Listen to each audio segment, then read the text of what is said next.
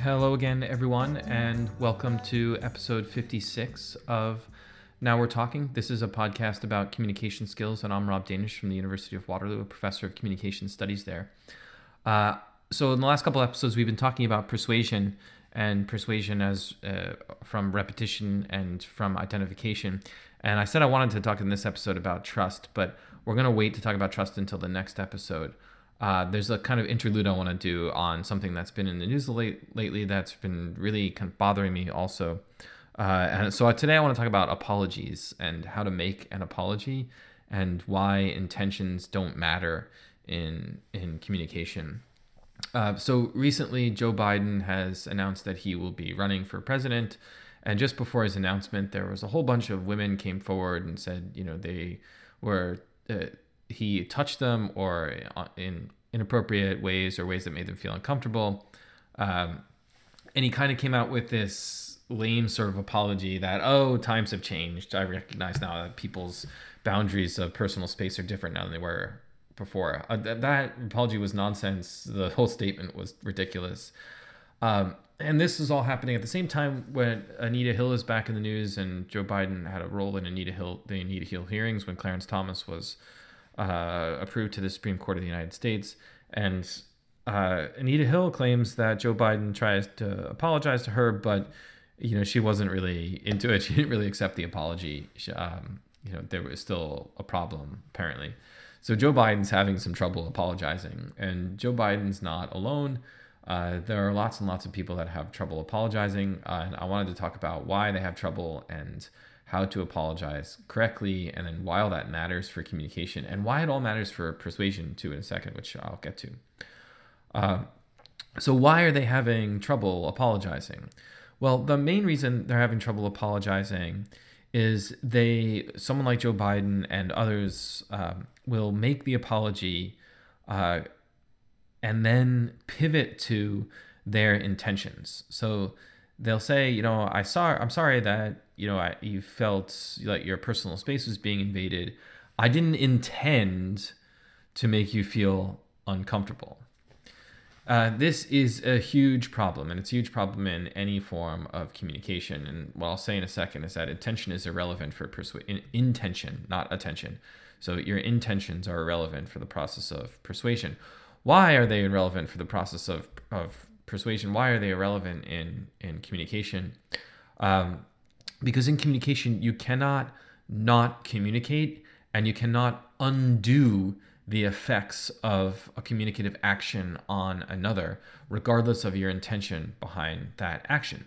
So, anytime an apologizer says, I'm sorry that I hurt your feelings, I didn't mean to hurt you, the I didn't mean to hurt you is irrelevant and it's an excuse and it's a form of deep, deep selfishness.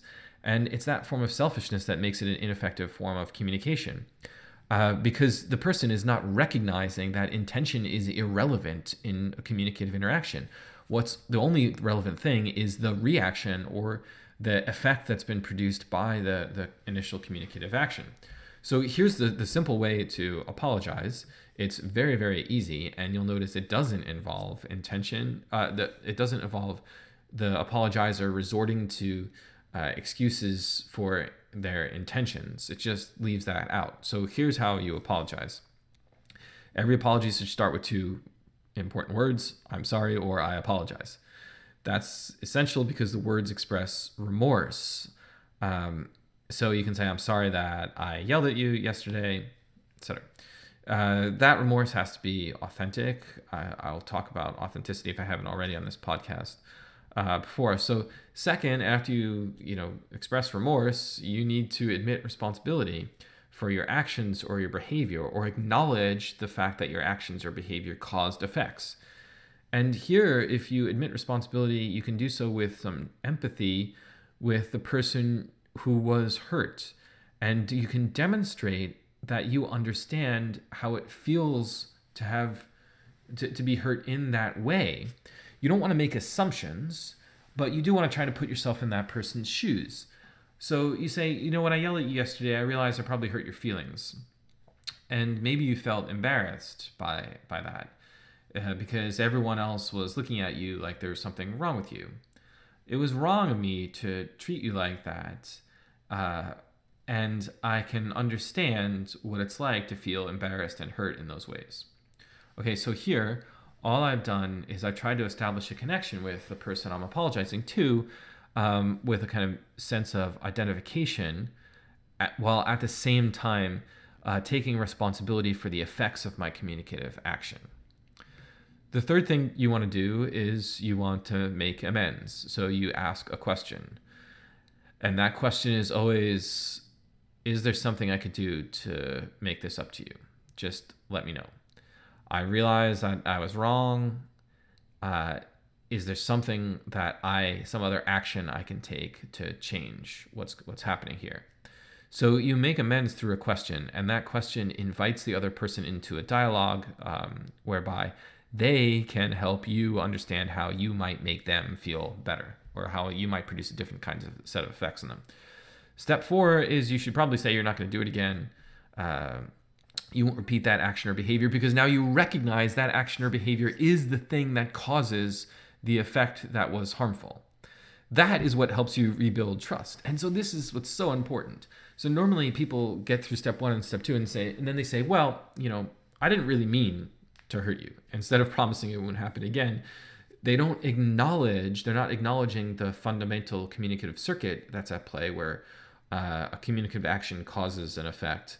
Um, they just say, well, I didn't mean to do it, so I must be, you have to forgive me for, because my, and you have to trust me because my intentions were good.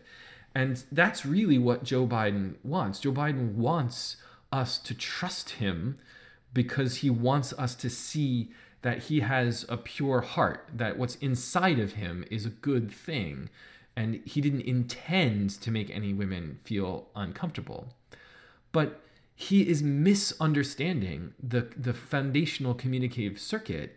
Instead of just saying, I'm not going to engage in practice X anymore because I realize practice X has Y consequence for some people. And he's not changing to he's not committing to changing his behavior. And in fact there's no indication that he's going to change his behavior. He's just going to continue to make some people feel uncomfortable by touching them too much. And he did it like, like even the jokes he made after this all came out about touching boys etc uh, were totally inappropriate and, and ridiculous. Um, and he's missed an opportunity to rebuild trust and repair a relationship uh, because he's not showing an acknowledgement of the effects that his communicative actions produced on on others. Uh, so that that kind of four part four part um, apology structure is a structure for producing trust or solidifying or improving or maintaining a connection or a relationship with another person who you've hurt or whom you've hurt. Um, that is enormously important, and it's an enormously important skill uh, and, and a powerful skill. Now, I want to say something more broadly about intentions in communication and the reason why they don't matter. Uh, it's really, really hard, and, and this goes for apologies in interpersonal communication, and small group communication, wherever. It's, it's really, really, really hard to undo effects. In fact, you can't. So once an effect is produced, it's produced. So if you do something that hurts someone else, you can't undo the hurt that you've done. And whatever hurt that is is likely likely deteriorates the kind of quantity or quality of trust that's built up in a relationship. So, you know, one thing one kind of thing I've tried to say in this podcast and to my students all the time is that uh, when we start seeing communication as a process of producing effects on others and not a process of transmitting information, that we need to realize that the effects we produce cannot be undone and uh, erased after we've produced them. What we can recognize, or what we can do, is once we've produced some negative effects, we need to transition to producing positive effects, which will help repair or rebuild the relationship the person who wants to talk about their own intentions and whether their intentions were pure or whether their intentions were good or whether their intentions were not to harm someone are more interested in uh, saving face in their own kind of self preservation and in transmitting information about their character instead of producing effects. And it's a it's a huge communicative mistake to be more interested in transmitting information about yourself and saving face about yourself than worrying about the effects that you've produced on others. And so if I get through the first three steps of an apology and then I say, you know, I really didn't mean it. I didn't mean to hurt you. I didn't set out with the intention to hurt your feelings when I engaged in this action.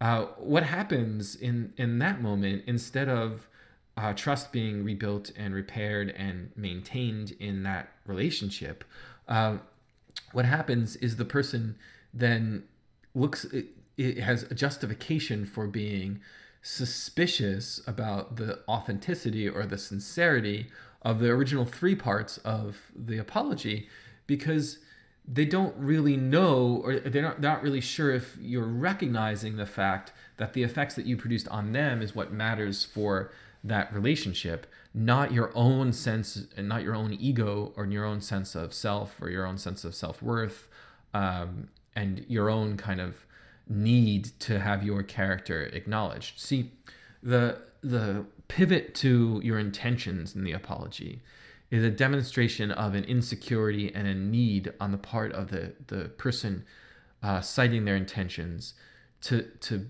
be uh, accepted or to be acknowledged as a good person uh, because and and it's a natural thing to want that because you're admitting a mistake. It's a kind of apology is a kind of form of vulnerability.